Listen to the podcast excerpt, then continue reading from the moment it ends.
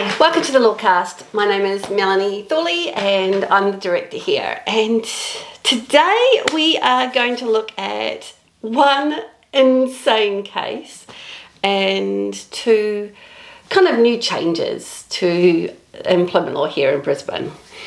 Both these changes have been creeping up for a really long time, and uh, I just thought it'd be really nice to highlight some of it. The first one is for a while now, we've been talking about domestic violence leave, and I think probably if some of you are long term listeners, you probably heard us talk about it, you know, this time last year. Well, for a while now, um, sorry, for a while now, domestic violence leave has been available to employees of businesses who are not considered small businesses. Now, for those of you who don't know, small business in the Fair Work Act is a business that has 14 or less employees. So now um, the law has progressed and small businesses are now captured from the 1st of August, so just a few days ago. Now, I'm really interested in this because this small, because the paid domestic violence leave is quite generous. Uh, and I'm just wondering what sort of pressure that's going to place small businesses under. Uh, it's it provides for 10 paid family domestic violence leave days each year. Now, it's not something that accumulates, you just get it. Beginning of each year, it's you have it. And uh, it includes all employees, even the casual ones who wouldn't normally get any leave entitlements. And uh, it renews every year on the employee's anniversary. So there is a risk, uh, certainly in this year for employees to be able to take it twice, in fact, because it's it exists as of now, and then it will exist again uh, when they have um, when that employee's been there again on their anniversary. So. If you are a permanent employee, you are currently entitled to 10 days personal carers leave, sick leave. You're entitled to uh, 20 days holidays, so that's two weeks and then four weeks, and now you're entitled to another two weeks and potentially another two weeks this year of paid leave. Now, we've had so much stuff happen this year. We've had increases of salaries, we've had uh, the minimum wage, we've had increases of uh, the superannuation, we've seen that um, there's a massive number of changes when it comes to uh, how we interact with our employees, and now we've got this small business. And I'm just wondering how small business will cope, to be honest. Um,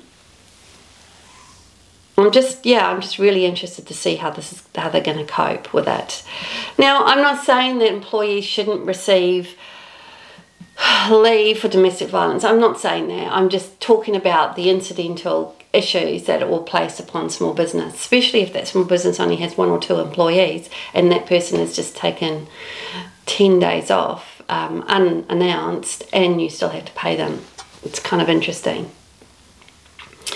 The other one that's happening at the moment is uh, the new labour hire kind of concept same job for same pay. Now, right now we're still in consultation it's still happening we're still trying to figure out what it means but what we do know now is it's going to be inserted into the fair work act which means you can't contract out of it and uh, it's going to capture um, it's going to provide a direct entitlement for labour hire workers to receive at least the same pay as a directly engaged employee and it's going to provide a positive obligation on labour hire providers and host employers to take reasonable steps to ensure that the entitlement is paid to the labour hire worker. I don't know how this is going to affect labour hire businesses. I assume it's going to it's going to almost decimate the the, the whole concept of labour hire.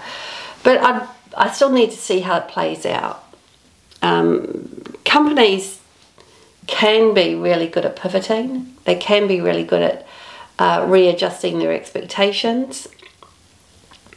Um, there are going to be some tests to find out whether the employer is providing only contingent labour um, or performing independent scopes of work, or the contractor employees are using host tools and equipment and machinery, and or the host and its employees are directly supervising, uh, or the employees have autonomy for with the hours and what they do and how much work they do each day and so on and so forth. Most labour hire employees in Australia have no autonomy. They're essentially sent to work like an employee at another company, but they're employed with somebody else.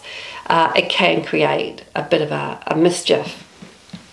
In this one, I'm really interested to see how it plays out. It it will be really interesting to see if the labour hire companies just get slammed. Um, now for a bit of a strange case. Now, we all know that employees get up to mischief, and it's sometimes really hard to stop it from happening. In this case, Daydream Island Resort had an employee had a system where employees had to be on the resort, so they'd be bunking essentially with each other, two on two, and it's not you know.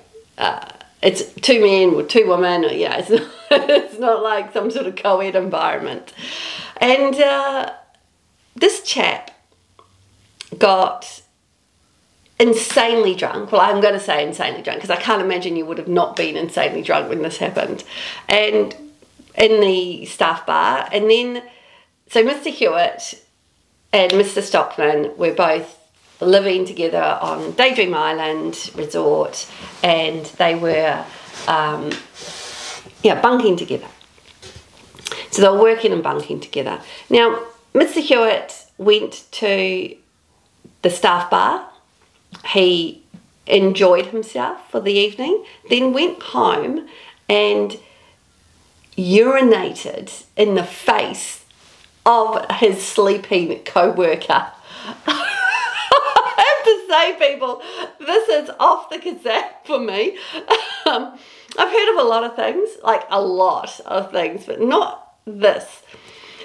Apparently, it was so bad that he that the Mr. Schokman woke with the sensation of being unable to breathe. Just, oh my god! Anyway, so as gross as that all is, there was obviously uh, a claim in the first instance, the judge said that the employer was not vicariously liable. I mean, obviously, you're going to go for deep pockets if you're going to sue. Um, and His Honour said that Mr. Hewett's actions were not committed in the course of employment. Interesting, but okay, I can accept that. Although the incident arose out of the requirement of shared accommodation, Mr. Schokman had told the Daydream Island nurse that his pre existing condition um, and they ought to have known there was some capacity for some strong emotions and, and some psychological injury. Um, and there was, it should have been reasonably known that a risk of unpleasant confrontation between the employees and the accommodation. However, was not clear that any of the additional measures that CCIG, such as screening procedures, code of conduct, anything like that would have prevented this from happening. And quite frankly, I agree. It, I, I don't necessarily agree that it's not the company's not vicariously liable, but maybe they've mitigated it. Now, uh, I'm not the judge. I'm just providing a point of view. Now it went to appeal, and this is really interesting because these things are really expensive, and the appeal judge did not agree. Uh, the Court of Appeal did not agree. They awarded damages. Uh, exceeding $430,000. An incredible amount of money. And uh, they said that there was a connection in employment and it was a negligent act, uh, and that CGI was vicariously liable. Now, this was appealed again. Okay, so now we've got a second appeal. We've got seven High Court judges watching this. So the first judge said, not vicariously liable. Second judge, the second Court of Appeal said, um, yes, vicariously liable. And now we've got the High Court. So this has been going on for some time. The High Court, sorry, since 2021, the High Court said no, not vicariously liable. The question of whether a wrongful act was committed in the course of the scope of employment depends on the circumstances of the particular case, including identification of what the employer was actually employed to do and held out as being employed to do. Nothing in the present case pointed to the drunken act of Mr. Hewett being authorised, being in any way required by, or being incidental to his employment. In truth, it had no real connection to it. Now this is really interesting because I, I, need I need to look into this far more than I um, than I have. But that's fascinating, isn't it? That uh, you can have something happen at a work created environment and it not being incidental to employment. Notwithstanding the absolute appalling act of urinating in someone's face, people, no. Don't do it. and yes, and as a company, I would probably try to avoid um, um, you know, making it sound like this sort of thing could be acceptable, but obviously, you know, no sensible employer, no sensible person sees this as a good idea. Okay, so that's all we have today, people. It's a very short session today, and hopefully, you've uh, had some fun listening to urination. Oh my god! And, um, and next next fortnight, we'll talk about something else. Thank you very much for watching and listening to the Lawcast. It's Melanie Thorley here saying goodbye for the day. See you later.